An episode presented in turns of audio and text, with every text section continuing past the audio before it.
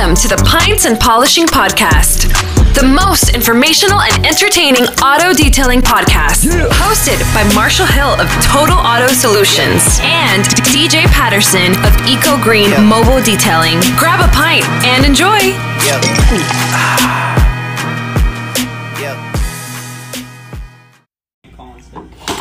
Wait, when is SEMA? You were going to tell me. Through the 8th, that's what he said. November 4th through the 8th. Yeah, that's what he said. Okay. That's a pretty important dates. That's, yeah, I think you're right. SEMA, November 4th through the 8th. That's when we're going to be there. Yeah. And Tuesday is Pint Night. That's correct. Gordon Biersch Brewery. Are you recording right now? 8 to 10 o'clock on Tuesday of SEMA. And they should register at SemaPintNight.com. But I need the like DJ full on. You can't just come take SemaPintNight.com. Can you do it? No. You did it at the episode the other night. Doing an episode right now. Okay. I'm doing something else. Right, you're doing schedule. So you should like, you're ready to look at a schedule and be like, SemaPintNight.com. I can do it, but not right now. SemaPintNight.com. I don't have beer intake on me right now. You need a beer? You need beer? I have a beer in the fridge.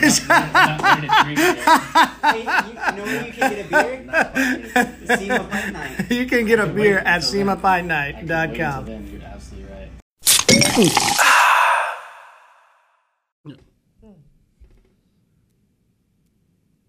Now we're recording intro. Oh, now you want to record the intro. We're recording intro now. Oh, recording now. Yes. Okay, let's do the intro. And go. Thanks for listening. They didn't listen yet. Oh, they hadn't listened yet? They're going to listen. Oh, that was the outro. Damn it. That would be the outro. Must have been this single fermented Belgian golden ale from Duvel that you were so gracious to pick up. What time I picked this up does not matter. It doesn't. No, it doesn't, because at the end of the day, it gets the job done. At the end of the podcast. So at the end of the podcast, we figure out why you didn't get to have a threesome. No, that's not it. Oh, you still going to have one? With you. Oh, we are? Did you just tell people that we were having a threesome? I'm pretty sure in the intro, you're telling people that we're going to have a threesome. Yep. I'm not going to have a threesome with you. We need someone. We do? Yes. Oh. We talked about that in the podcast. We did. It's not sexual, about having a threesome. Guys, it's not sexual whatsoever. We talked about having a threesome. I remember Christine, number one of the two Christines, being on the podcast. She was, yeah. And I think she was ready to bring on a third. She was going to have a threesome, too. She, like, there's a good chance. There's a really good chance. I think it's going good enough to where she might need to have a threesome soon. It's the way it sounded. That's the way it sounded. And she was not opposed to it either. I don't think that she was very opposed to the threesome. Yeah. But I guess they better try and figure out what got her to that point. You go from two girls to a threesome. I mean, what do you think would get somebody that's a solopreneur to have a, and then a threesome after that? Like, she's a rock star, though. It might be a pretty good episode that they should listen to. It's going to be. And then if they want to meet Christine and the other Christine. I think she confirmed. She did. She said, I'll be there. She'll be there. Where will she be? She'll be at the Pint Night. At the SEMA Pint Night. SEMA Pint Night. And Tuesday night, 8 o'clock to 10, free beer. The Heaven Wisen's great. Heaven Wisen's unbelievable. Where should somebody go if they wanted to pre-register for SEMA Pint Night so that they don't have to sit outside and wait while everybody else that pre-registered gets to go in and drink beer and they don't get to go in? Right now, this is a great question. That's not the tab-out question. That's a great question, Marty. That's not the tab-out question. The tab-out question was completely different than SEMA Pint Night. Ask me again. Where do you go? Where do you go? www.SemaPintNight.com. Nailed it.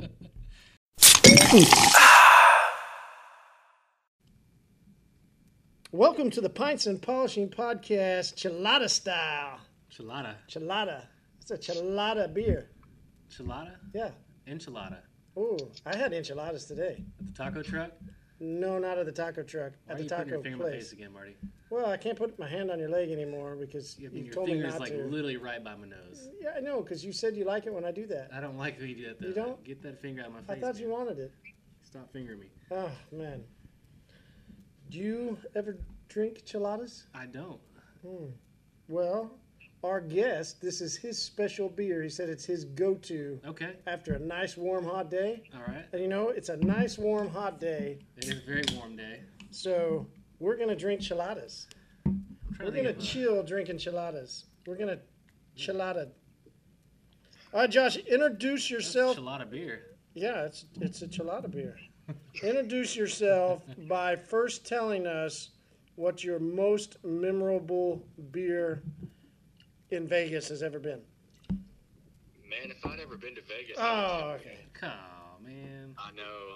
I'm such a Debbie Downer when it comes to that. No, I haven't had the opportunity to actually make it out there yet. So, unfortunately, I can't answer that one. All right, well, DJU, what you got a favorite beer that you've had in Vegas? Maybe even last trip to Vegas? Actually, yeah. So we were in some little. So you always find these little hole in the wall stores on like your walks through the strip or whatever. Oh yeah, and when was this? This was when we were out with Ronald Allstar and his guys. Oh, that night. Yeah. Okay. And there was a bunch of beer, bunch of tall boys, different craft beers, and there was that one. It was some wheat. What was it? The Mango Cart. The Mango Cart, and there was one left, and you're like, go ahead. Yeah, I was like, you gotta have it. It was so good. Yeah. You're like, no, it's okay. It's like, no, bro, you need to drink this. It was amazing. Yeah, and Mango I searched Cart, for the second one. There was no more. I tried. I felt bad, but I didn't afterwards. Mango Cart is a really great beer. I would say, so it's interesting, Josh, when you said Chelada. So we didn't get the Bud Light Chelada. Okay. We got some Bud Light Cheladas. We're going to do a little Chelada try. We're going to try some different Cheladas. But this first one is the Modelo Chelada. Modelo. I've had that one before. That one's actually pretty good. It's very tasty. And it immediately made me go, oh, yeah. It's a good beer. Oh, yeah? Oh, yeah. Mm-hmm. You went, oh, yeah? I went, oh, yeah. So my favorite beer, I think, so far in Vegas was Modelo Chelada. Really? That I had on Saturday morning. So I wake up to this text message from Ashley West, and she's like, come have a beer. And we sit down at the bar drinking cheladas for like 2 hours, playing video blackjack. Not only is she drop dead gorgeous, but she's got the personality to go with it. She is super fun, and it just made for like one of the best 2 hours. Is that where you're walking on air when you walk? Oh, I was. What do you do? Where you been at? Man, you look like you're on cloud nine. Yeah, I was. Oh, it was super fun. That's some good community right there, Marshall. I'm proud of you, buddy. Cheers to cheladas. There you go. All right, Josh, introduce yourself. Tell us why you picked the chelada. Give us some background story. Who are you? First off, my name's Josh Rarick. I've been detailing for a little over 11 years now. I've done it ever since high school. About 2 weeks out of high school is when I first got into it. Did the dealership thing and worked and kind of did the detail shops here and there for about 8 years. This will be my third year working for myself. Okay, so 11 years? Yes, is that what you said? Started 2 weeks out of high school. When was that? Like 90? I graduated 2008, and I went to my first dealership. I honestly went to go to be a mechanic. All my other family and older uncles and everything are all mechanics, so I kind of wanted to follow that footstep, and there was just a little more effort than I necessarily wanted to put out to acquire that. Josh, you don't like to put out? He doesn't put out. No. No. He doesn't put out effort. So where are we talking? Where did you grow up? I grew up, I was a 12-year senior at Noble, so Norman, Noble area. A 12-year senior? 12-year senior. Does that mean you went there all 12 years of school? Yes, from kindergarten to graduating, I was in Noble. Wow. So what's Noble known for besides meth? Well, we used to be good at wrestling. I don't know how we are now, but outside of that, wrestling and meth was about the only two things. Nice. And Thunder Road, right? Yeah. Oh, yeah. Thunder Valley's down there. Thunder also. Valley. Sorry, not Road. Do what? Yeah, so I started.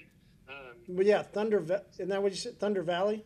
It's a big racetrack. Okay. Yeah, yeah, that's where Street Outlaws made that one super popular. Gotcha. And it's a little south of Norman, which is just a little south of Oklahoma City, so about an hour south of OKC. Yep, that's about right. Okay, so 2 weeks out of high school, you go to work as a mechanic. Well, decides not to put out at the dealership. Well, I made it to the interview, and that's when he kind of gave me the gist of everything that I needed to be doing on my end to kind of follow the footsteps to get to that step. And I was done with school. I wanted to make some money and learn a trade versus going to school and all that jazz. So I opted out of doing the lube tech and the mechanic, and he asked me if I'd be interested in detailing. What dealership? It was actually Mark Heights Chevrolet back when it was still on 24th and Main, and not where Landers is now. Okay. But so I got in on that. I decided that's what I was going to try out, and I ended up liking it, and pretty much just started taking all the hours I could possibly get. They taught me a little bit here and there, and then I kind of bounced around. When the money wasn't good, I went elsewhere. And then I got to the point where I went to independent detail shops, and that's where everything kind of elevated for me as far as skill set and the OCD part of the detailing. Worked with a gentleman for probably 4 or 5 years on and off, and everything from being his right-hand guy to running the shop, doing everything but cutting the checks. And I pretty much plateaued out as far as what I could teach myself and like pick up. And I didn't have anybody to really show me anything outside of that. And then that's right when the social media and Facebook got super big and all the groups came out, and I learned the term paint correction. And so then I wanted to figure out how to do that, and that was probably about 5 years ago. And then I met my wife. We moved out to the Stillwater area and pretty much started from square one and rebuilding clientele, customer base, and everything. And worked a couple years, decided I wanted to do it on my own, and so that's what I did.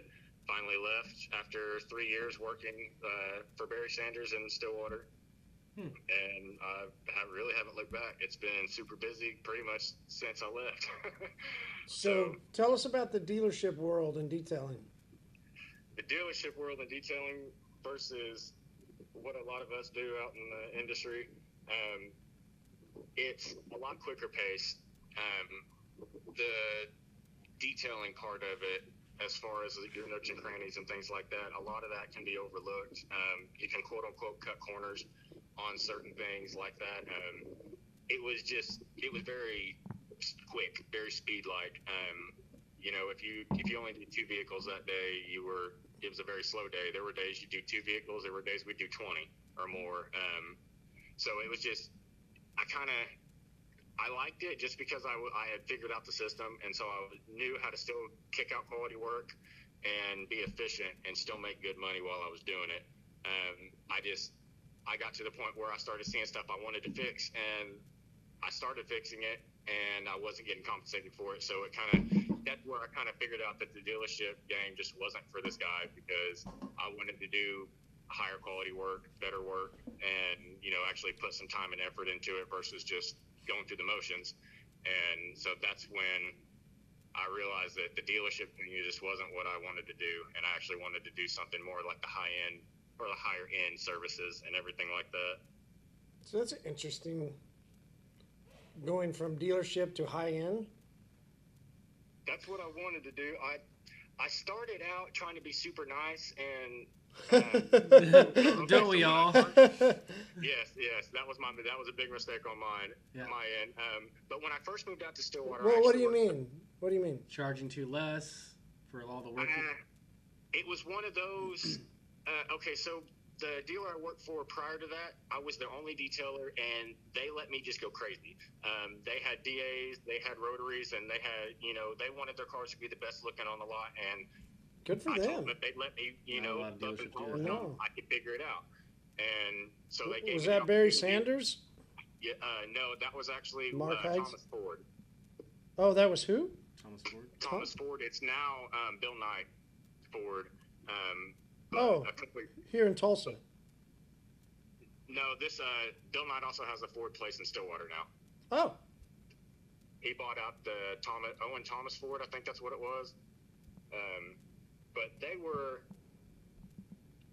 had less volume, but they were way more picky as far as the quality. Like they bring me keys and tell me to do my thing, and when they said that, that meant paint correct it, you know, and get it done. It didn't matter if I spent 3 days on it. It was the fact that it was looked awesome. That's what they wanted. They were a quality over quantity dealership, whereas the other ones I worked at were the other way around. Yeah, I would say DJ, and I mean, what do you mostly hear coming out of dealerships? Quantity over quality. Yeah. All day. Okay. Yeah. Absolutely. And I mean, and there's nothing against that. Like, I mean, and I know like a lot of guys that have major quantity, like a lot of quantity. Yeah. I walked into a dealership the other day, and the poor guy had two cars that he was just rinsing off, two waiting right in front of him. Some salesman had just brought in another one. And he was telling that salesman, like, yeah, but y'all brought me that full detail I'm supposed to have out by 4, and I'm still working on these two, and they already brought me those two. Like, yeah. Oh. Yeah. And that was a waiter that they had just brought back to get cleaned up. Like, someone's waiting on the vehicle? Yeah. Oh, my word.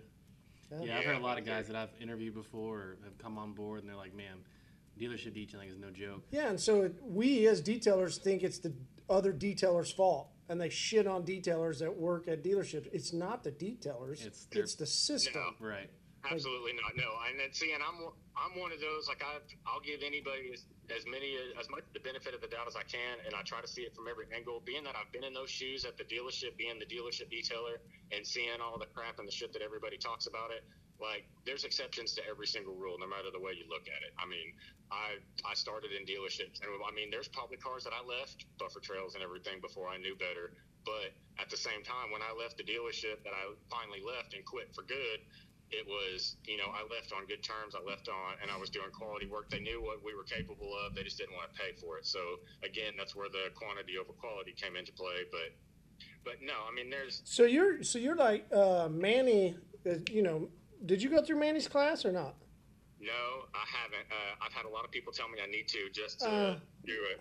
I wouldn't say now you need to, but, you know, maybe way back then you did. But he would preach exactly what you kind of lived out, that detailers getting into the industry should go work at a dealership because you can, you know, sharpen your teeth, cut your teeth. On someone else's dime. Yeah, on somebody else's dime. Learn how to do everything. If you burn paint or if you don't, like if you mess something up, they can fix it, you know, and you're not having to spend any money to do it. You're just getting paid to basically learn experience. And like you said, you learned how to do paint correction and could do all that so that once you were done, once you left, you could go right into your own gig and you don't have a learning curve. You already know everything. So that's really awesome, Josh. That's a cool story. So, but yeah, so that's when I finally decided to leave all that. First year was rough. I'll be honest. I made the mistake of getting it stopping pretty much right when it was cold season, and I just it was one of those. Yeah. I did the same. Yeah.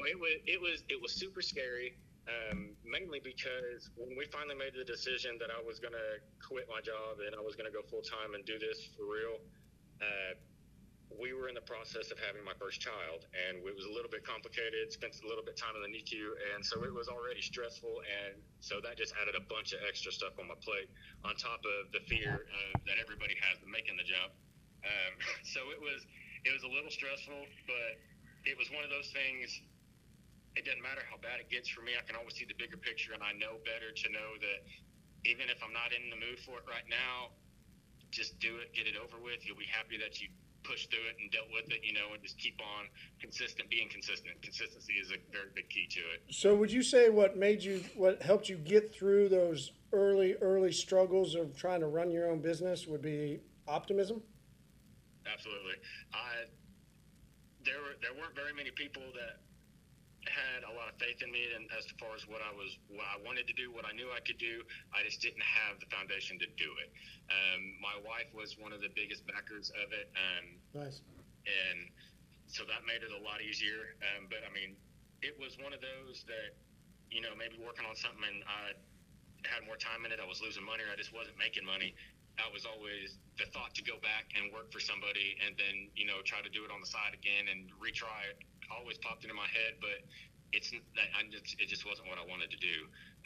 Everything about working for myself had the pro versus working for somebody. I mean, I think everybody's got to go through a little bit of that struggle, right? Like, it's so hard for people. There's not too many people that can go from a job to opening their business and never have any issues. No. Like, it's always I want to talk to that guy. Yeah. Yeah, no joke.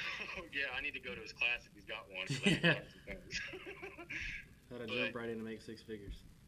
But, yes, as far as the persistence, yes, and being optimistic, that was a very, very big thing. It was one of those, y'all, I always had to keep telling myself it was going to get better. I knew it was going to get better. I just had to find the right person, you know, the cheerleader customer, or that's what I call them, and I'll explain that later.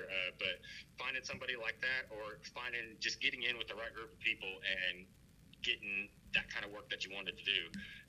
Do you think that it was your optimism and your outreach and your, you know, being positive is what attracted those people? A lot of it was that. Another thing that I've had a lot of people, especially my customers, mention to me is my work ethic. I'm one that you don't have to babysit and watch over. You can leave me with your $500,000 boat all day, and I'm going to work all day. And it's just one of those, like, every time that customer walks up on me, 9 times out of 10, I'm working. It doesn't matter if I've been working for 30 minutes or 10, 12 hours. I'm still working, and they're just, they can see that I take a lot of pride in my work. I'm picky, and I'm not a smoke and mirrors detailer. Like, everything that I see, I try to give them a crash course through what I see. So I put lights on when I do a test spot for them, and I do a test spot in front of them. That way, you know, I mean, and there's multiple reasons as to why, but it's just one of those, like, it's a major difference. That's one of the things that sets me apart from a lot of other people, is the fact that it's that I will do stuff like that and kind of go a little bit out of my way to, you know, do an assessment, do a test spot, show them the differences, point stuff out, and you know, like I said, there's no smoke and mirrors, no snake oil. Like, I give it to them as straight as I possibly can, just because that's the best way to set the expectations and make them realistic, and everybody stays happy and there's no surprises at the end of it all, you know. But I like to make sure that everybody that I do work for trusts me before they ever even decide to book the job. Even if they don't book the job, I want them to still have me as a backup in case they need something done, and be like, okay, well, this guy showed me, he knows what he's doing. He came to my house and polished a spot on my car and showed me, like, it looks awful, you know. Like, that's the extra effort is what makes the difference in me and a lot of other guys, because my assessments, for one, I do those for free. It don't matter if I'm 10 minutes away or 2 hours away. The fact that I'll go out there and, you know, quote unquote, work my magic for 30 minutes and show you what I can do or what your project can look like, versus somebody else is just going to quote you over the phone. And, you know, like, it wins for both parties on that end. It's just, that's one of the things that I'm very particular about, is doing assessments and going to meet them in person and pretty much talking the talk over the phone and then walking the walk when I'm in front of them, to kind of instill trust and confidence in them that, look, okay, this guy knows what he's doing. My vehicle's in good hands. You know, it helps everything, justifying the price on whatever they're wanting, instilling the trust and the confidence in me as a business owner, retailer, and everything, that, you know, I'm going to do a good job on their stuff. And it's just one of those, like, you stay consistent and people notice, and word of mouth is a big thing. A lot of people talk, you know, especially when you are as that passionate about trying to get the work and, you know, do it right or do it to your standard. And like I said, I don't leave anything on the table to leave any surprises at the end of it, and I think that helps me a lot. And then going a little extra as far as, you know, going to them to do an assessment or a test spot, and kind of that helps further the chances of me landing the job, and then, you know, having a good overall business transaction and service, and then just being happy in general. Yeah, that's good. So I know that when you go and do a test spot on things, you meet the person or meet the client in person, you have a better opportunity to land the job for sure, because you're one-on-one, you can fill them out, you can quote higher, you can show what you can do, and so on and so forth. That's good. But you're not going out and quoting and doing test spots for autos. I mean, you're very niche now, right? Or do you? I mean, what's your bread and butter? What are you slowly working? Because I see a lot of boats you've done and a lot of transformations on boats, which are really, really big. let's talk about that a little bit. I mean, what's your, is that your target market? Is yeah. Can we review the Modelo real quick? You want to review the Modelo because you want to go ahead and open up the Bud Light. We got to hop into Marty's the next one. He's ready to go to the next one. Josh, you nailed it. These are great beers, perfect for a hot day. Sure, man. Let's go to the next one. Man, they got that nice little kick to knock the edge off. Yeah. Well, I just think it's because they're smooth. That tomatoey. I don't know. Like it just added something. It's kind of refreshing. I enjoy Bloody Marys. So this is. Yeah, close to a Bloody Mary. That's a good example. I was like, it's like a beer like a Bloody Mary. Mary in a sense. It's just not. It's not as stout, but man, are they good? Yeah. So, what do you think, DJ? Modelo Chelada. Oh, it's great. I like it a lot. It would be definitely. Oh, I'm rating this right now. Well, we're gonna have to because we're gonna go through different ones. On a Chelada scale. On a Chelada scale, I'm gonna rate it a good 3.5. Okay. On a beer scale? I don't know that I can put it in the same category as a beer there, Marshall. Well, it says cerveza right on the front, so it is a beer. So then I'm going down to like a 1.5. Okay, yeah, there we go. Cool. So 1.5. I would get that again. I think I'm going to keep the extra one I bought. Like, I really enjoyed that. It could be the memory of... I enjoyed it for a while. It just burned in your memory. I'm going to give it a 4, though. I really enjoyed that. All right, so... It's a lot of head. That is a lot of head. Way too much head on that one. I wasn't paying attention. Didn't you get enough last night? All right, so back to your question. You asked him... No, he talks a lot about doing test spots and so forth, and guys that work on autos, you're not going to go out and do it. Test spot on someone's carpet. I mean, you're talking about bigger jobs, right? Yeah. When I say test spot, that's extensive paint or gel coat. I won't necessarily go. I will go if it's in like a certain radius. I'll go check out a vehicle if they just want a detail or something a little less. But as far like I won't drive over an hour away to go look at somebody that only wants a $200 detail. I would probably either just ballpark them and give them the best case to worst case over the phone, and then tell them, you know, when I get a chance, when I come out there, if you're interested or if you're happy with the ballpark, and I come out there and once I actually see it, then, you know, I'll put the number in between that. Yeah, but I think he's saying you went niche. Like you mostly do boats now, right? I mean, I think we're going to move into, you know, really kind of a specialty that you've developed. And I agree. Yeah. I mean, when I've seen stuff, too, and I think that's what DJ was saying, like, you're going out to quote probably more boats, right, that way than cars? Absolutely. Yeah. Well, yeah, I will definitely go further out of my way to go quote a boat, mainly because most of the time when I get a phone call for a boat, some form of correction's involved. And so most of the time it ends up being worth the trip. Like, I've went as far as... 10 killer, which from where I'm at is about a 2.5 hour drive one direction. And I did it was a 42-foot Sea Ray bridge sedan, and it was blue from the bump rail down, white from the top up, and it was like a multi-story. Those are gorgeous. So a beautiful boat. It just didn't look that great when I got there. The owner just didn't know any better. He was washing the boat with LA's Totally Awesome, rinsing it and then just... Wow.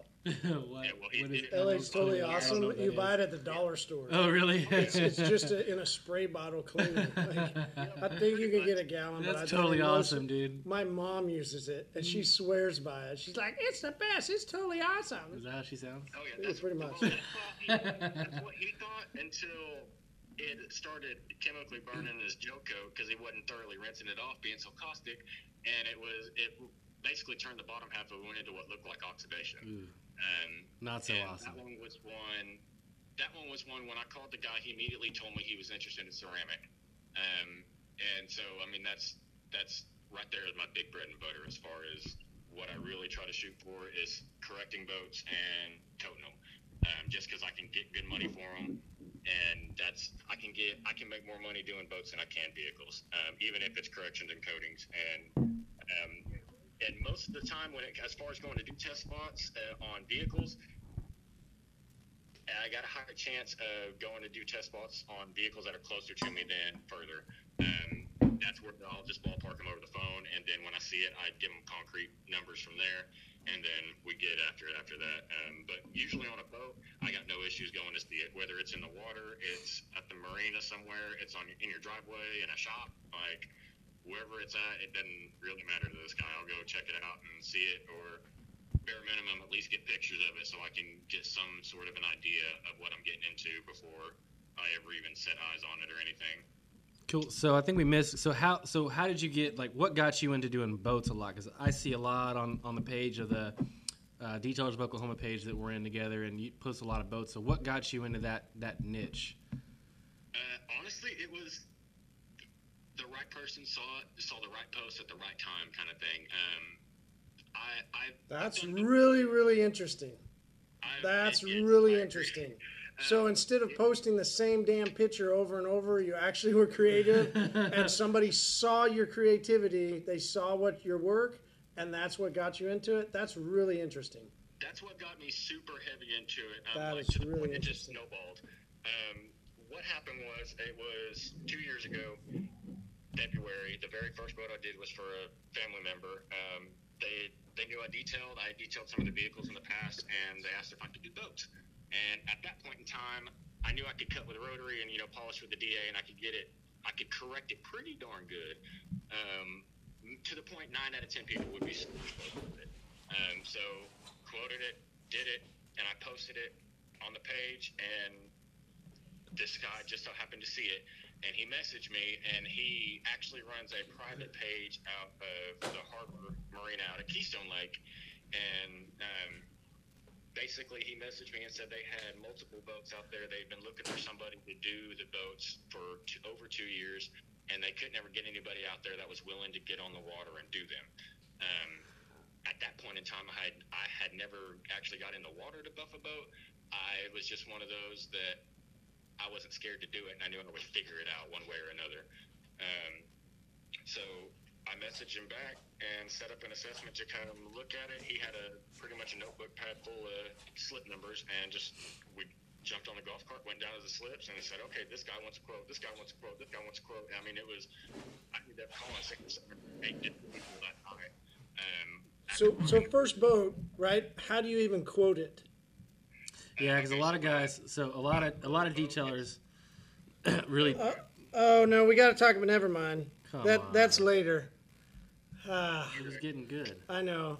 We'll save that question for later. Let me just ask though, like, what went through your mind? Like, are you really sticking to the itinerary, Martin? We can't chase the rabbit. Go ahead.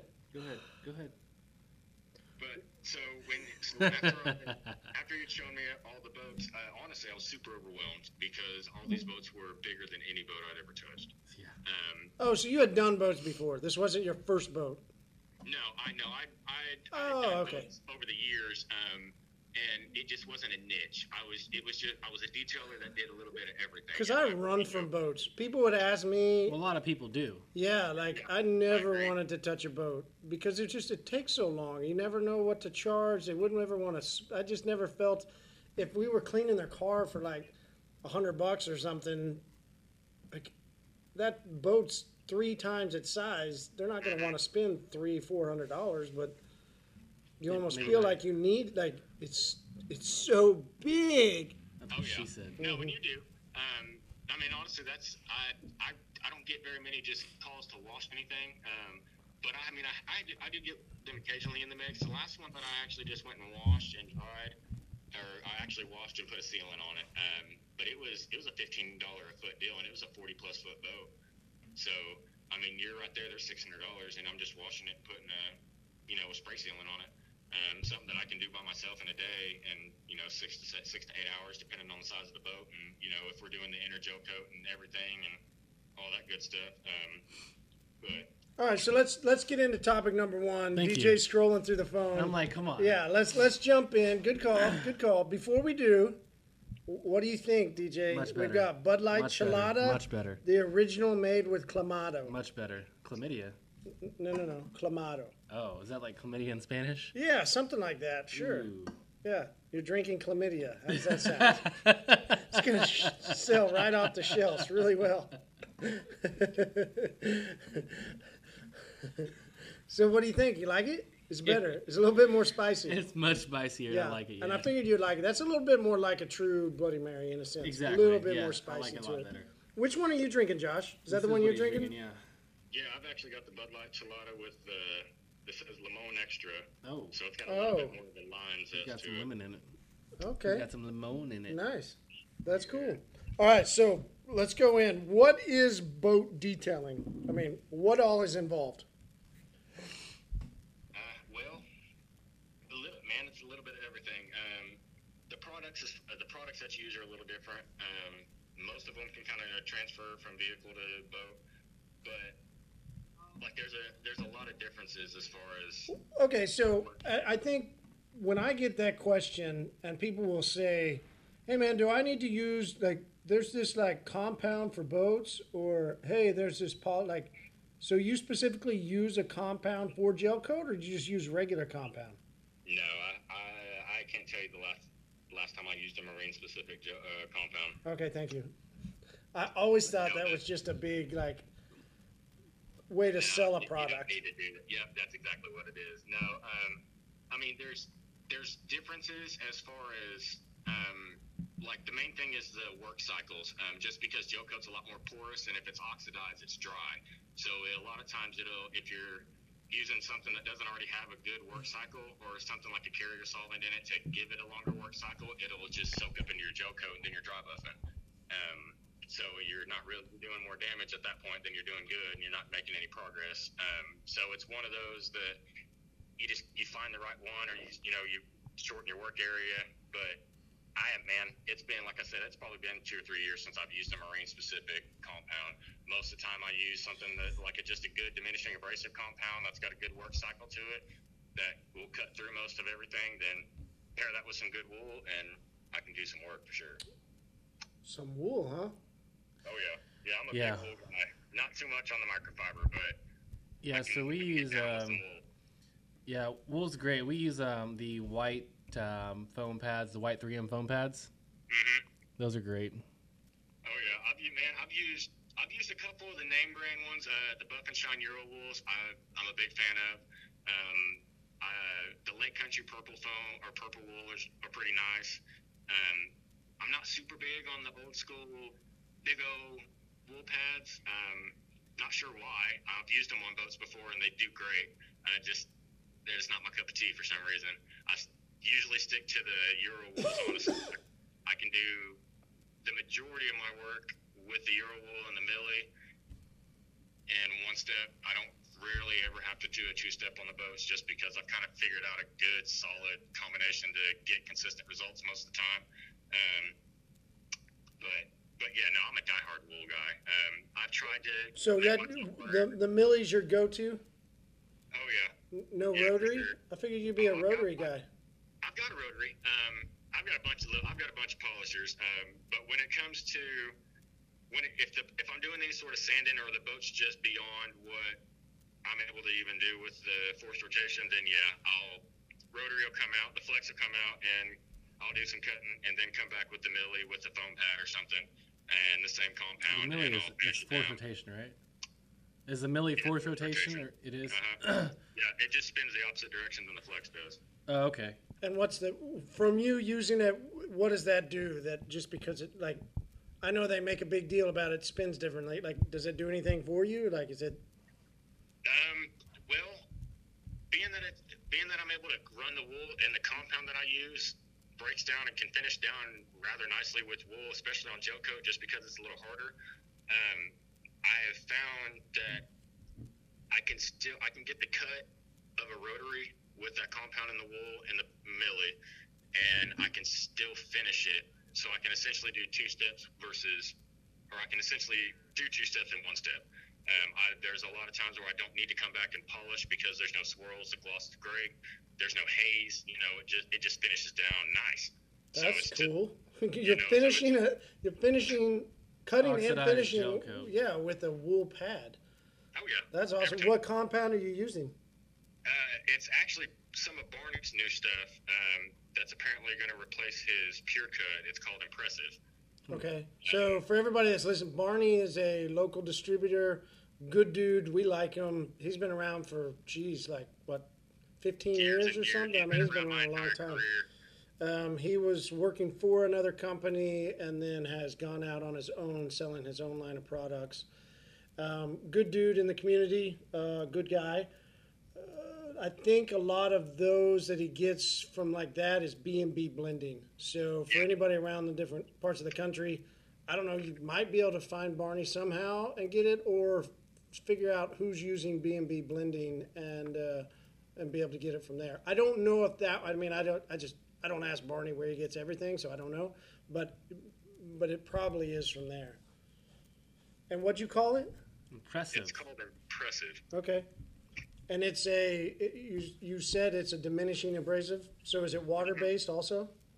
I actually believe this one's solvent-based.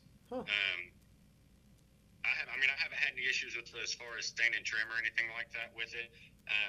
But this one, in comparison to the one that was the go-to before, this one has a much longer working cycle. Yeah, because the Pure Cut doesn't have a long working cycle at all. No, and it dusted. No, and it dusts really bad, but it cuts like hell. It's impressive, doesn't it? I've yet to have it dust, and if it dusts, it's because of user error. Yeah, Pure Cut saved my ass sometimes on a few things. No, it wasn't user error. Like, they put it on when we were buffing a car after a workshop, and we were going through doing it.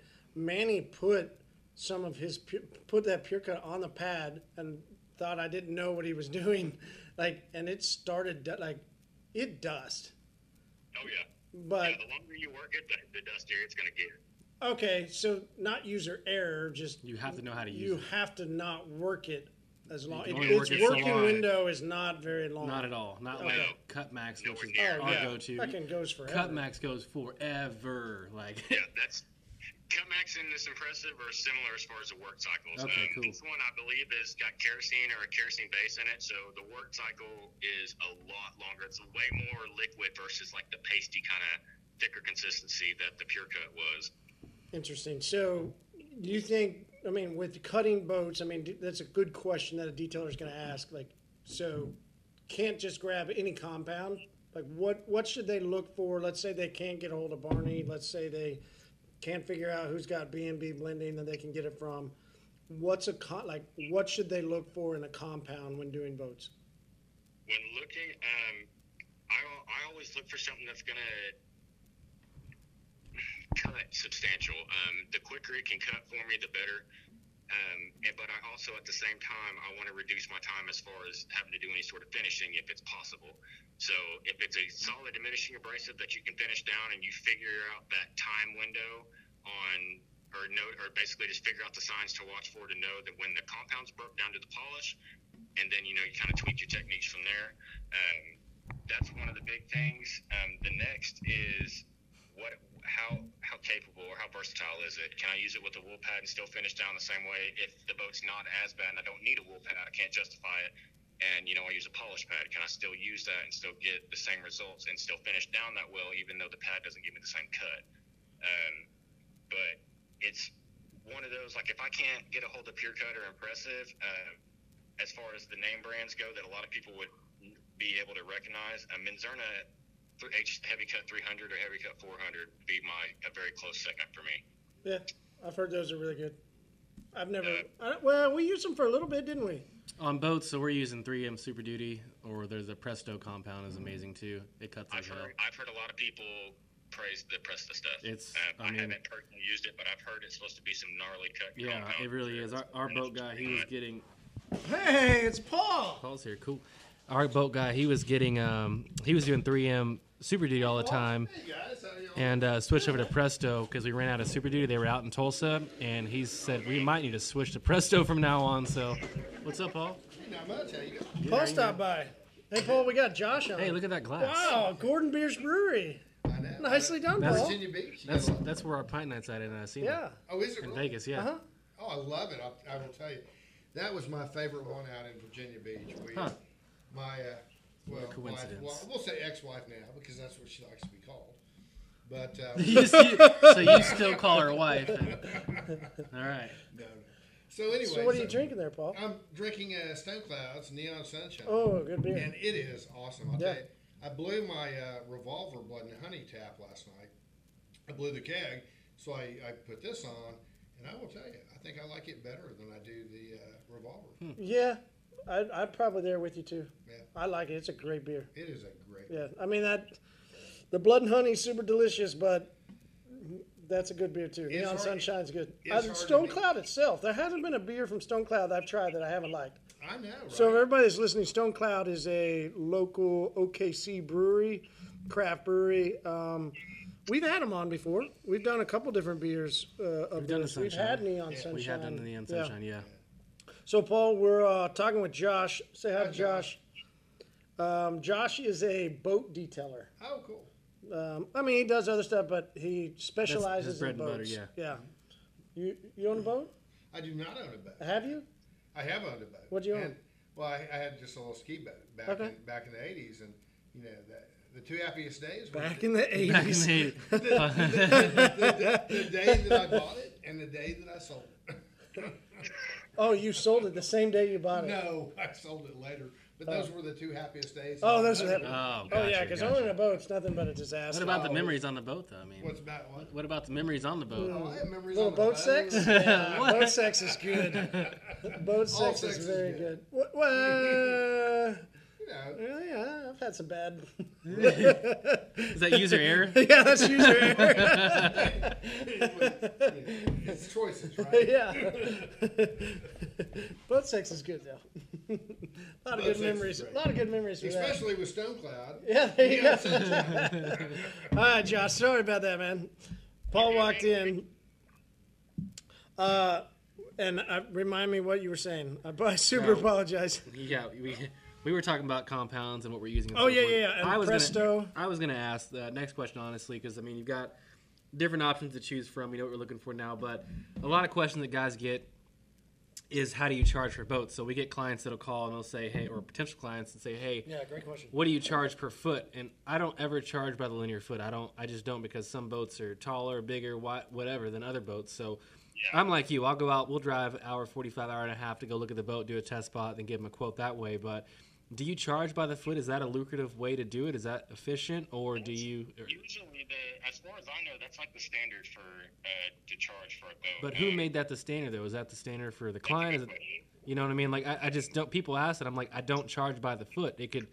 It's gonna really vary. I've tried to do that way, and the numbers just don't add up. When I get on the side, I'm like, this just doesn't make any sense. I don't know why I'm charging X amount for this just because this many feet. It wouldn't scale to a cruise ship, right? Not necessarily, but I mean, all boats need different. You know, like for instance, like okay, so I've done I just got done doing a 20 or 21 foot Sea Ray. It was out of the water. Like there's a lot more factors that I factor into it that dictate my price as far as my linear foot rate. I've got everything from if it's on the water, if it's in the water, is it on an airlift? If it's on an airlift, okay, like is it in your driveway? Is it in a shop? Is it on stands? Is it on a trailer? Let's see, do you want the interior and exterior done? Most of the time, I personally break those into two separate quotes. Correct. That's how I've done it. That's how I was taught to do it. So that's just how I've done it for years. But then the next step is figuring out what they want, just like we do with vehicles, figuring out what they want and then kind of basing it off of that.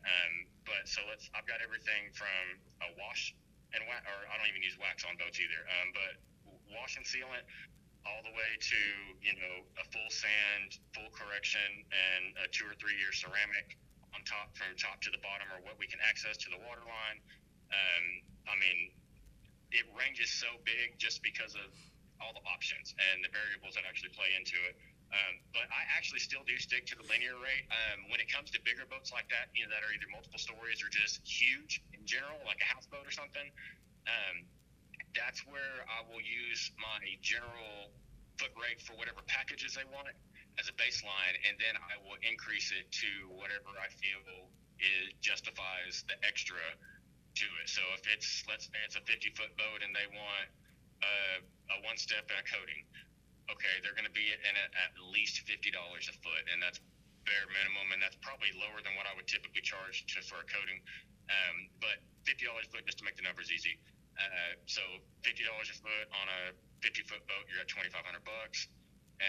but it's a houseboat, so it's got two extra stories, or it's got two extra levels to it.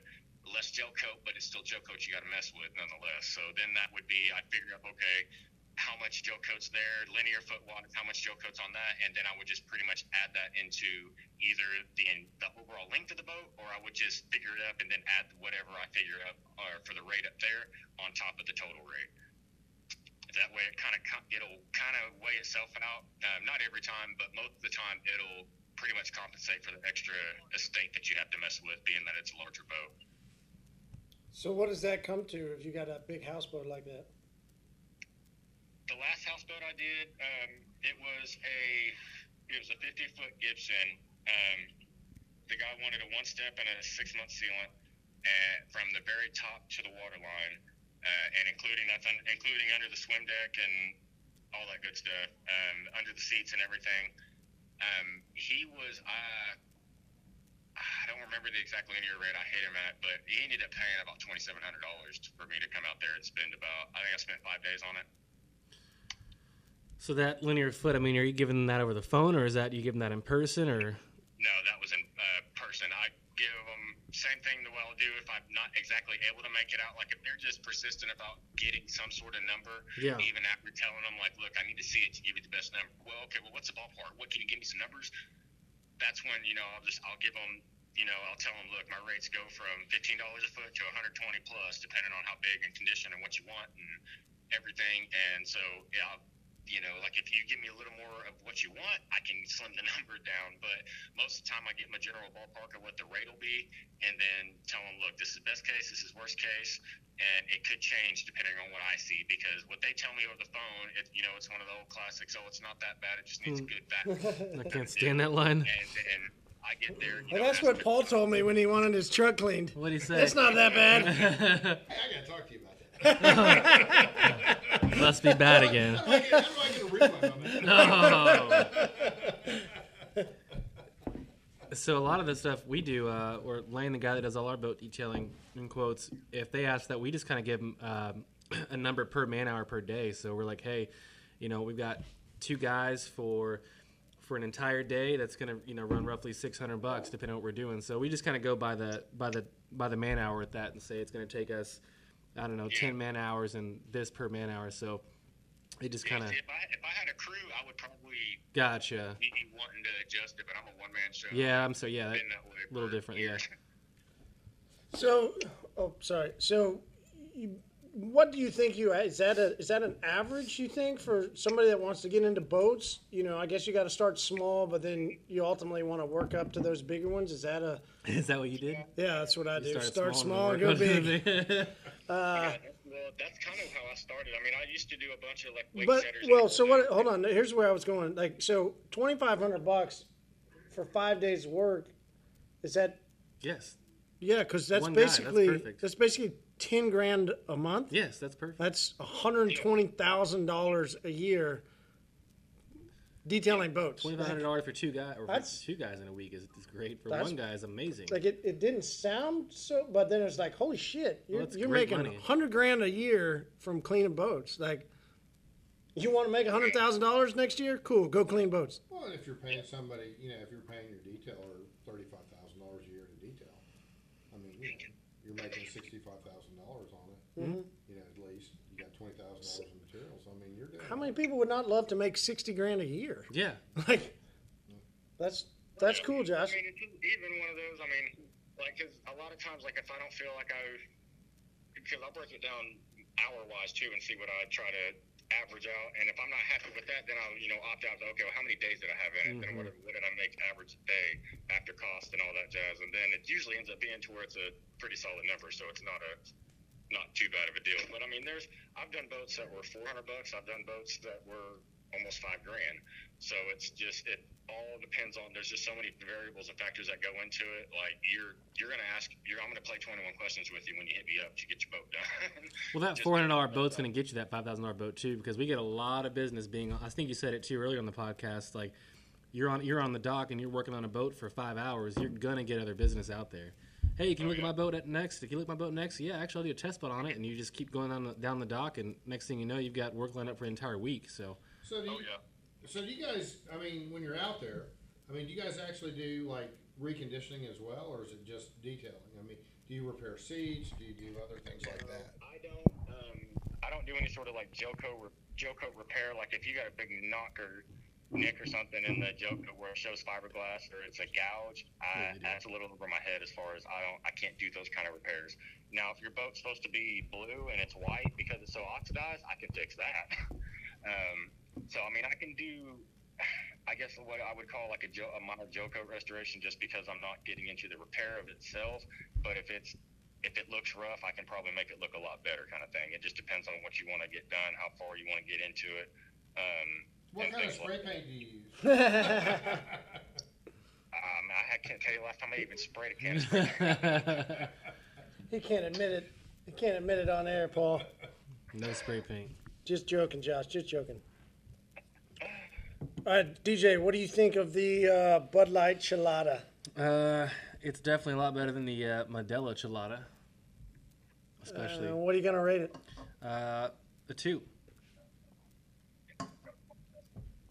I really thought this one was going to get up there for you.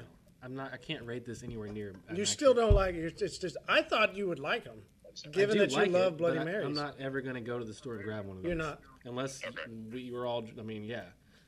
I'm not going to grab one of these. I'd rather get an actual beer. You want to go next door and pour the... Oh, no, Paul, because we've got one more for DJ to try. Oh, no. You want something? I'll try a little bit. All right. Okay, I'll go grab the next beer. Josh, let's go to topic number 2. All right, so we've learned a little bit about, you know, how you price them, what got you into boats, but let's talk about why should detailers do boats? I mean, should people stay just doing cars? You went niche, kind of found further into doing boats. DJ dabbles a little bit. We're full blown now, but we used to dabble. Okay, well, you dabble like definitely so used to dabble. So I'm only full blown now because I found someone that actually was already full blown anyway. And that's his passion. That's his thing. So cool.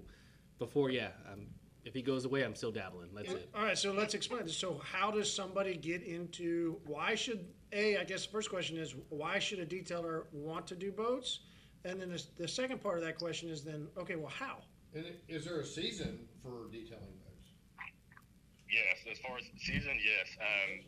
Usually about 2 months before everybody wants to start hitting the water and the lakes and everything, that's when people are pulling covers off and wanting them, you know, not wanting the dust knocked off of them, or maybe the boat looks worse than they thought it did before they put it up last year, so they want to get it spruced up because everybody wants to look awesome and bitching on the water. I mean, that's just the way it is. If your boat's shining next to a dull one, you're just King Kong, I guess. I don't know. You're king of the water, but so I mean, it's all that's a thing with it, but at the same time, they should do it. I mean, obviously, how. DJ doesn't like doing them. You don't like doing them. I can name off 3 or 4 detailers that are just as good as any of us that don't like doing them, that call me or they say, hey, I don't mess with them. This guy does, though, and this guy's awesome at it. Call him. Yeah. And, I mean, it's one of those, like, there's not a lot of people that do it. And there's even less people that'll get in the water and do them. And when I mean water, like, I know guys that'll get out there and do them, and, like, on a houseboat, they'll buff to the deck where you walk on. Well, there's still Joco below that. If they want that buffed, are you going to get in the water and do it? Most people won't, or most people will request that they pull the boat out of the water. What most guys don't realize or understand about that entire concept is 9 times out of 10, it's going to cost them more money out of their own pocket to pull that boat out of the water and pull it 100 foot into a parking lot so you can do it for your convenience than it's going to cost you to get in the water and do the entire boat. So, I mean, I can either charge you $4,000 to pull your 40-foot boat out of the water, or I can charge you a fraction of that, and I can just get in the water and do it. Yeah. And, you know, that saves the customer money. That saves them a bunch of conveniences. Like, as a business owner and a detailer, you eat the inconveniences. That's just the way it goes. I mean, for me, it's all about convenience for the customer. If I can be easier on them and less money they got to spend, and it's just more of a pain in the ass for me, it doesn't matter. That just kind of comes with the territory, in my opinion. So, I mean, if it can stay in the water, cool. I ain't got no problem getting in the water and buffing them. I mean, there's only 1 or 2 other guys that I know will willingly get in the water and buff them. And most of the time, those guys holler at me when they need questions answered, or they run into something. But yeah, absolutely. So yes, what do you mean get in the water? Like, are you in like a little blow up boat that you're paddling around, or like what are you in a canoe? Like, I've tried it a couple different ways, actually.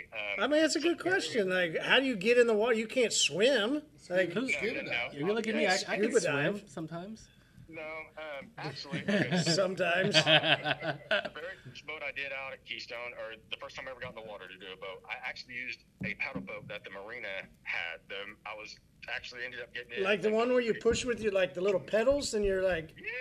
Yeah. That's awesome.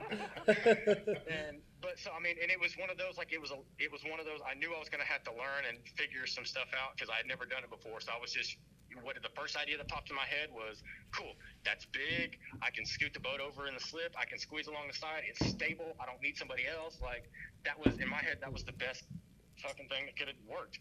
It did not work nowhere near as well as I thought it would. And it was just because I didn't factor in things. There's a lot of other factors when you get onto the water that you have to accommodate for. Like if it's on the ground, you can put all your weight into that buffer, and you're not going to move that object. You know, if you're buffing a motorhome, you're not going to push the motorhome over. It's not going to sway 6 inches over. You know, when you do that, you push yourself away. The buffer, just because it's turning or oscillating, it has enough force that it'll sway you around in the water. The water's not solid, obviously, so it's a lot harder to figure out how you stick to the boat or how you wedge yourself in the water to stay solid, where you can still put the pressure down you need to and get the same results.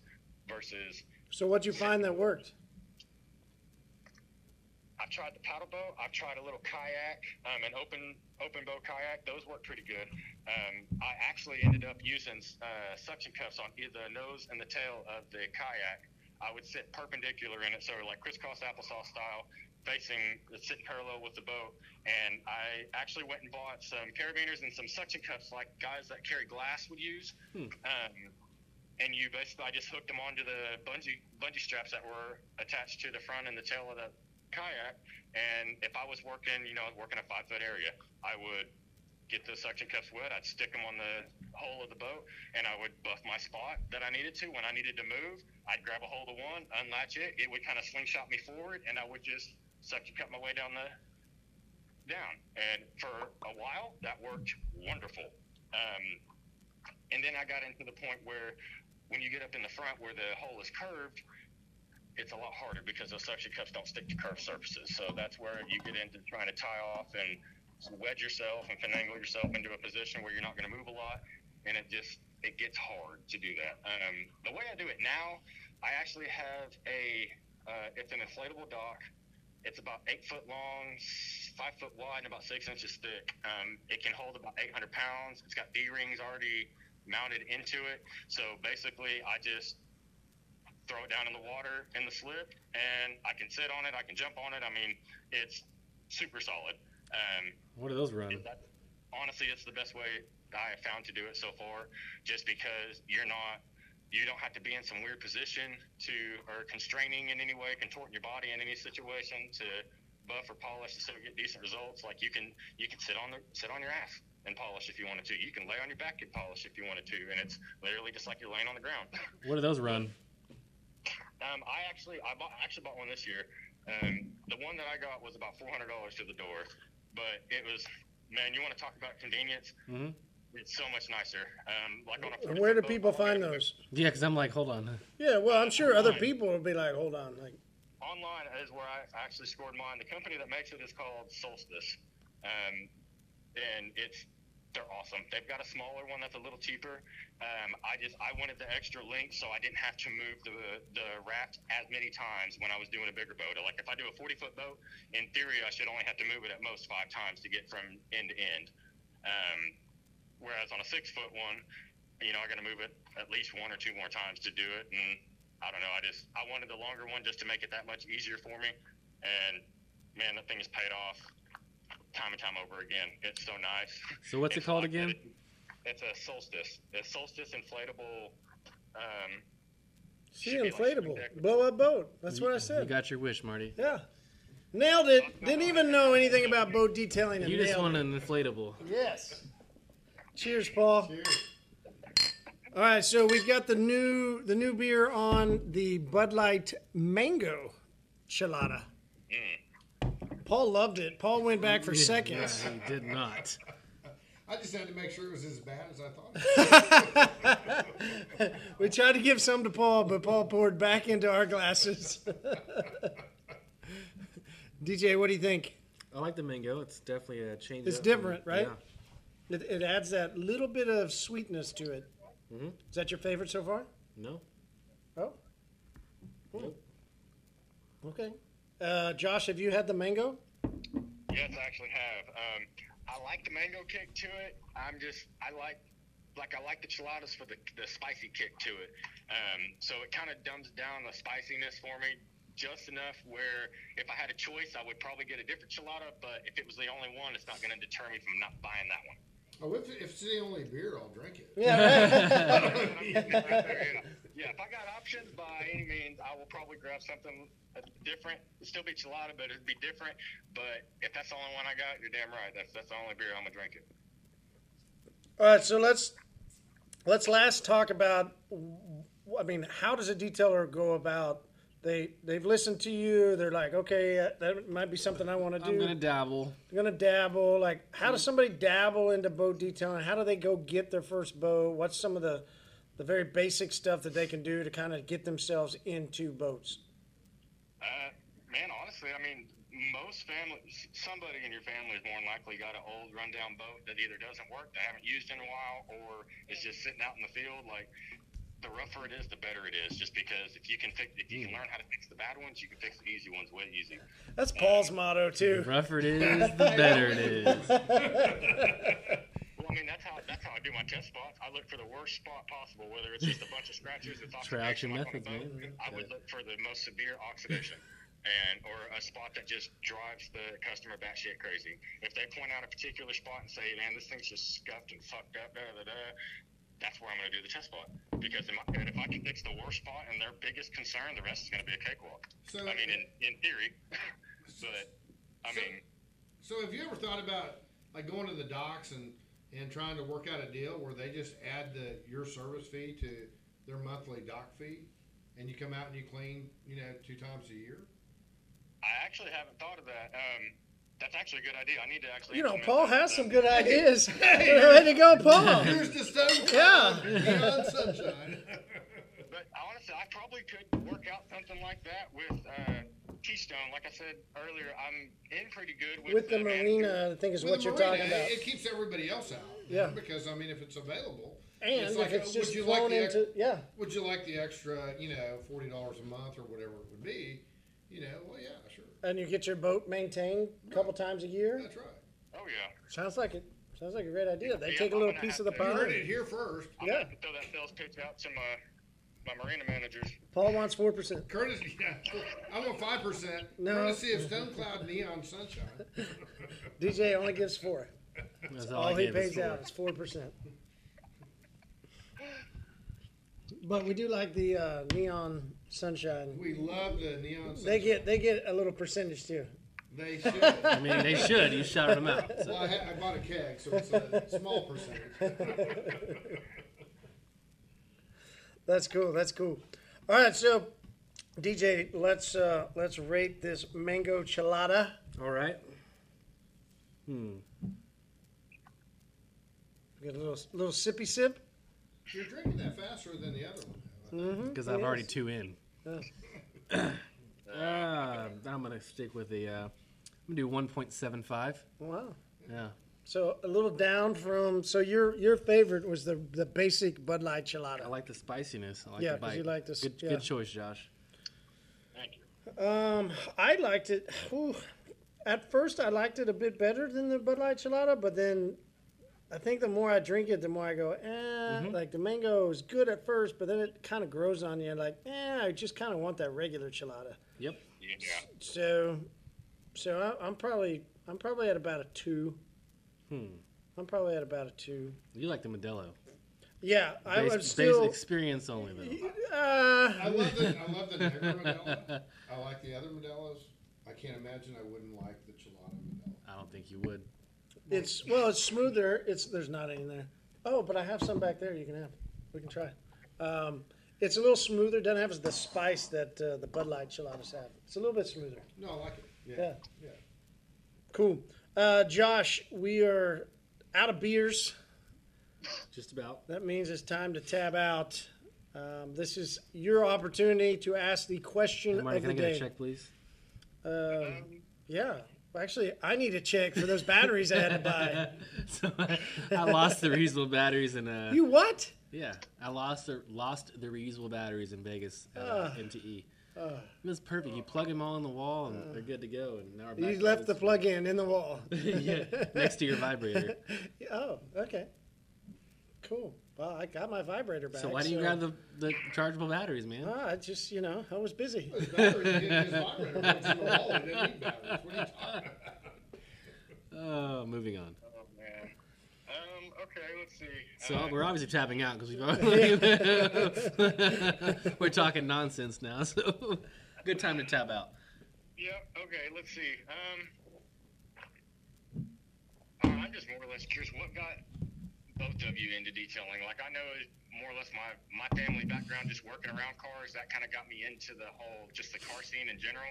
And then I've already explained what got me into where I'm at now, but... What got y'all into the, like, what got y'all to the point where y'all wanted to be detailers at the level that you're at? So I'll go back to, like, the very basic, like, why I got into detailing and, like, just the basics. So I lived here in Tulsa, there's an intersection called 91st and Memorial. And I was 15 years old, so I didn't drive yet. But I rode my bike everywhere. And I wanted a job where I can ride my bike, too, after work or after I got out of school. And I did not want to go to McDonald's. I didn't want to go to a Backyard Burger. I didn't want to go anywhere fast food at all. And there was a car wash across the street, through the neighborhood across the street. So I went there, got hired, and that's kind of how I started. So from there, I worked there for a while and just dried off cars that came out of the tunnel. Then I moved back to the detail shop, and a good guy named Nate, he taught me a lot of detailing tricks and tips and so forth. And I got my feet wet there, and that was really fun. Then my time was up there, so I went down the 2 miles down in Bigsby. Your time was up there. We won't go into that. My time was up there. We weren't a good fit anymore, me and that company. So I was like, is that what they told you? Like, who else needs DJ, me? Your time is up here. You're no longer a good fit. So I drove down to Bigsby, which I've never crossed 101st in my life, and Marty was in his shop sweating his balls off, just like, he just needed help, man. I just needed anybody. He needed a really a really top-notch detailer. And I still was looking for him. Whatever, I'll take this guy. So he's a body. I can train him. He looks trainable. He doesn't have a clue. And I came in, and I showed him the ropes, man. And I showed him what was up. And Marty's like, "Oh, dude, you're hired on the spot." So yeah, I hired you pretty quick. You did hire me on the spot. We needed somebody. Like, you literally came in at the right time. I was the perfect fit. Well, yeah, you were. Thank you. Anyway, so that's what happened. Where were you at that time? Hey, was it Zud's? Right in front of Lowe's at 111th Memorial. Okay, all right. Oh.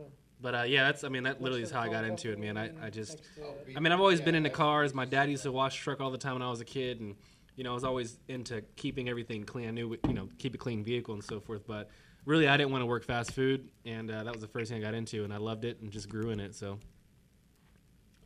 Yeah. See, that's honestly, that's how it was. Like, I always wanted to do manual labor. I never wanted to do a desk job or anything like that. Like, that never interested me. I always thought I was better making money with my hands than I was with my brain.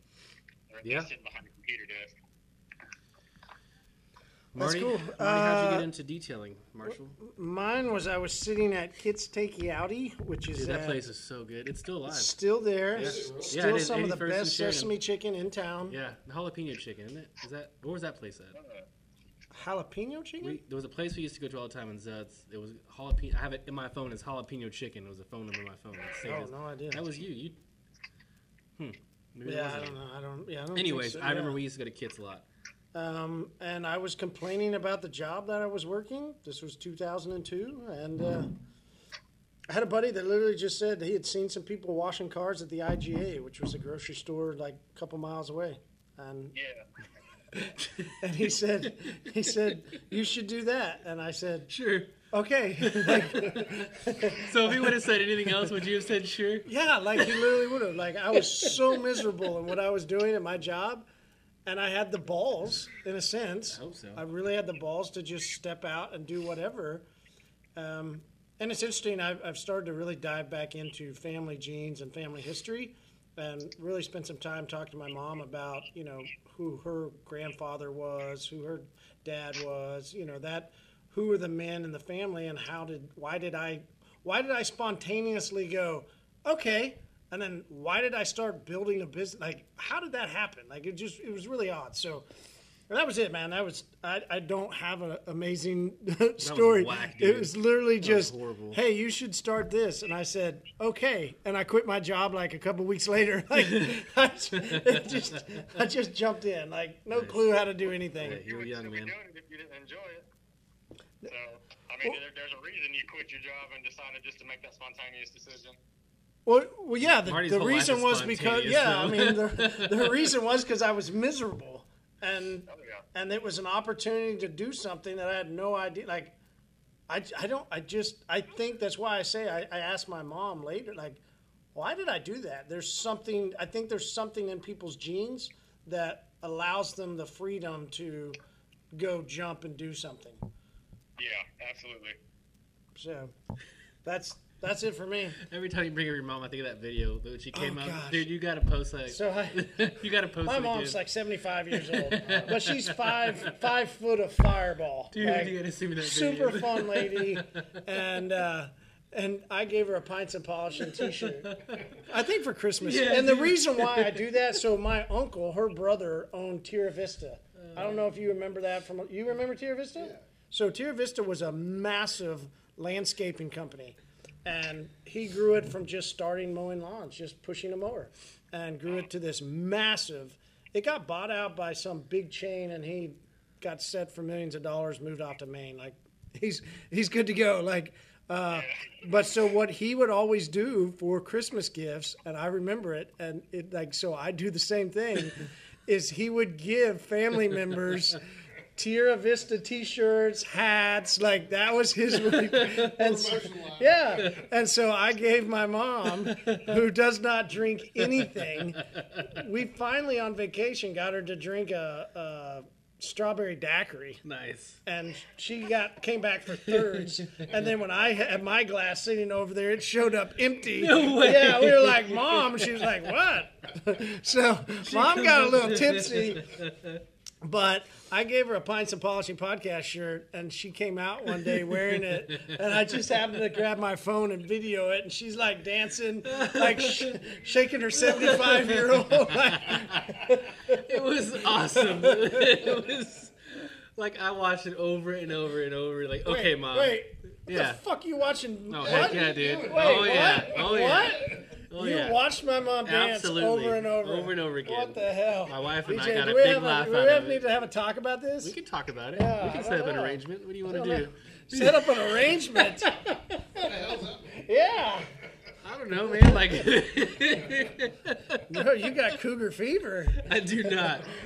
I that's beyond cougar. It looks like you, what's, man. What's the next beyond cougar? I gotta tell you, I mean, a gilf? You got gilf? You got gilf fever? No. Oh, my mom's 81, so I don't have. When you guys see the video, you'll understand. It's freaking hilarious. 81, 75 is more than gilf. Gilf is 50. That's great gilf? Yeah, it's G-Gilf. Great gilf. G-Gilf. G-Gilf. DJ has G-Gilf. Nice. Josh, you got any gilf action? Like, you got any fetishes like DJ? All right. No, not today. Nobody will admit that. Only DJ. He watched my mom dance multiple times. With my wife. She's the one that showed me. That's even worse. I know, man. What'd you guys do afterwards? That's disgusting. We sent it to people, shared it. There's a couple. Reshare, those couples that watch something like and then they do so, you know.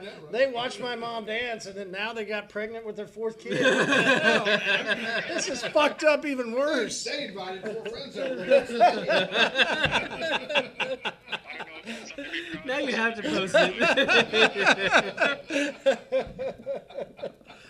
Oh my word. All right. Thank you for your time, Josh. Hey Josh, where can people find you and ask you a bunch of questions about boat detailing? Man, honestly, they can get online and get on the Facebook page at Razor Sharp Detailing. It's RAYZOR, not like razor blade. You can send me a message on there. I have countless guys all over the country hit me up about boat questions, and I'm one of those. I don't have a problem answering them. They can do that. That would probably be the best way to get a hold of me. Or, I mean, I'm not opposed to them calling me or texting me either. I've got guys from Florida that call me all the time with questions working on boats also. So you can call me. It's 405-747-6408. I mean, you can call me, you can text me, you can message me. Like, if you can get a hold of me and you got a question, I'm more than likely to give you an answer. If it's a good enough answer for you or not, that's debatable. But hey, I like the disclaimer. I like that. The disclaimer is, I'm from Oklahoma, so you know, you get what you get. No, I ain't got no issues helping anybody else. If they got any questions, I mean, they can contact me, no big deal. I ain't got no problems helping somebody out, walking them through how I do it, or anything. You know, Josh, you are right. I mean, because around here, people know you as the guy that does the boats and the guy that is not afraid to help other people. There's some guys here that are not afraid. I love working with all my fellow guys. I mean, it's not just about working with another detailer or, you know, getting to know other businesses. Like, I'm pretty good friends with a lot of the guys that I do work for. Dylan Brown's one of them. I've worked with Josh Parks time and time again. Let's see. I mean, I've worked with a bunch of different guys that are either in the Oklahoma page or just guys in general that want to learn. And he's got really good community. He does. Yeah. Oh yeah, absolutely. Cheers, like, Paul. Sure. It blows my mind how cutthroat it is everywhere else in the nation. Mm-hmm. And Oklahoma is just so helping and with everybody. Like, it's not. Well, only if we put out those good vibes, because DJ's Hemhine. I am. There are plenty of guys that are assholes. They're major. That you know. Hey guys, I'm right here. You're an asshole, Paul. Paul, this is an intervention moment. We brought you over, like, we wanted to let you know. Yeah, you're an asshole. Yeah. Self-awareness is always a good thing. It is very good, yes. And when you didn't get it, we have to tell you. Like, we force it on you. Josh, man, thank you so much. As DJ said, thank you for your time. Definitely, I know you're working on something. Yeah, you're working now, and so thank you for taking your time off to help chat with us. You're welcome for the break. How about that? Yeah, we gave you a break. I appreciate the opportunity. Wow. Hey, as detailers, as workaholics, we have to be you got to be forced to break. I mean, otherwise he wouldn't have had a break today. I doubt he probably ate lunch. Well, I've taken breaks, but it was probably a 5-minute break, and then I looked at what I needed get done today, and I'm like, shit, I need to get there, up and get working. There you go. Hey, Marty, where can they find you at? At Pints and Polishing Podcast. Yeah? Yeah. That's it? Well, no, I got to lead with that. Why? Because you gave me shit for so many years? Because you never led with it, and I would always have to pry it out of you. I'm the co-host. You're the host. Yeah. You're supposed to. Either way. Nope. I'll tell you where they can find you. Oh. Yeah. They can find y'all over there getting a new. I'm not going over there to get our ass kicked in pool. So one night, Paul's like, "Hey, come." So Paul's our neighbor. Paul brought back a lady. So Paul had a lady, and he was like, "Hey guys, come play pool." We're like, "You know what? We don't go over there very often." Yeah, let's go. Let's go play pool with Paul. He kicked our ass. Not just kicked our ass. We didn't even get to hit the ball. We didn't even get to hit. He ran the table on us. So we were pretty much, wingmen. Yeah, for Paul. I appreciate that. You're welcome. But I think the second game we only got one shot. They made me play left-handed. Yeah, the third game we made you play left-handed. I think we still lost. We did. Yeah. We did. So that's Paul. Yeah, that's Paul. You can find Pints and Polishing Podcast or Marty L. Hill or Total Auto Solutions. Yeah, where can they find us in a few weeks? 2 weeks. Few weeks. Few weeks. Few. You mean You mean November? November. Where can they find us in November? That's still like 6 weeks away. It doesn't matter. I'm excited, man. I'm looking at this glass he's got here. Yeah. Paul's got the Gordon Biersch glass, and I'm like, man, it's so close. That was it's really so cool away. That he brought it. Pint night, November 5th at SEMA. You got to go to freebeersema.com. DJ will give his radio voice now. You guys want to know where you can find me. Hold on, Paul. Got to do the voice, all right? You ready? You can go to www.freebeer. I can't do it, man. No, I can't do it. He hates getting put on the spot. I can do it when I'm not on the spot. He hates getting put on the spot. So, freebeersema.com. No. All right, please don't do that ever again. That's horrible. Guys, I'll do it next time. But, yeah, we're super excited. Completely free beer. You just got to go register, show up. We'll get you a pint glass. And we already know some big names that are going to be there. They're very excited. It's at Gordon Biersch Brewery. In Vegas. Oh, in Vegas? Oh, yeah. I love it. On November 5th, 8 to 10 o'clock. We know Rennie's going to be there. Yeah. Already confirmed. Bob Phillips will be there. There's a lot of big guys, big names. We'll start releasing all those people. We absolutely know a couple of boat detailers that will probably be there. Mark from Firehouse is always somebody that people should know and get to know. Super great guy. He'll be there. Justin Labato will be there. I mean, a lot of your manufacturers, too. I mean, it's so brand neutral. Probably Buff someone and Shine from every brand will be there. Julio will be there. So it's a great night to get, like I said, free great beer. I mean, Gordon Biersch Brewery is an exceptional brewery. Heffenweisen. Yeah, their Heffenweisen's incredible. Their Dunkel's pretty good too. Yeah. So anything in that German style, that wit, anything through that, and being in November, that'd be a perfect time to drink those beers. So, 8 to 10 o'clock. freebeersema.com. If you don't register, you're not going to get in. That's the sucky part about this as early as everybody else. So everybody that registers will get, as soon as they walk up, they'll bring in their confirmation. They'll bring that up. They'll get a pint glass on the spot. If you didn't pre-register, you'll just wait for a couple minutes, let everybody in. More like a half hour or so. Yeah, a good half hour. You'll wait until everybody else gets in that pre-registered, and then you can come in. So definitely need to pre-register. freebeersema.com. If DJ would do his radio announcer voice, they might get it, but he chickens out whenever you put him on the spot. I can't do it on the spot, man. Yeah, he doesn't perform. I don't do well. He doesn't perform well. FreeBeersema.com. Hey, there we go. He watches your mom. Let's say that. If she was here, I would watches video of my mom, but he can't perform. Nice, Paul. That's awesome. Hey, Josh, thanks again, man. I really appreciate it. I appreciate the time, man, also. All right, man. Have a great night. You too, boss. Thank you. See you, dude. Wow, what a great episode. Hey guys, thank you as always for listening. Really means a lot when y'all give us your feedback, when we see you out or we get DMs telling us about how much you guys enjoy listening and the value you get out of it. So thank you as always for the feedback you give us. It really does mean a lot. Hey, wanted to give you guys a little preview. We're going to do some fun stuff for SEMA.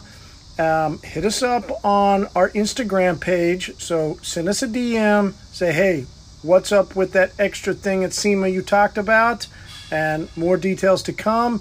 But we're going to do some special tastings with just a couple select guys to sit down, drink some really cool beer, and record a show together. So that'll be at SEMA. More details to come. You want in? Hit us up on the IG. Hey, this is Marshall. Make it a great day.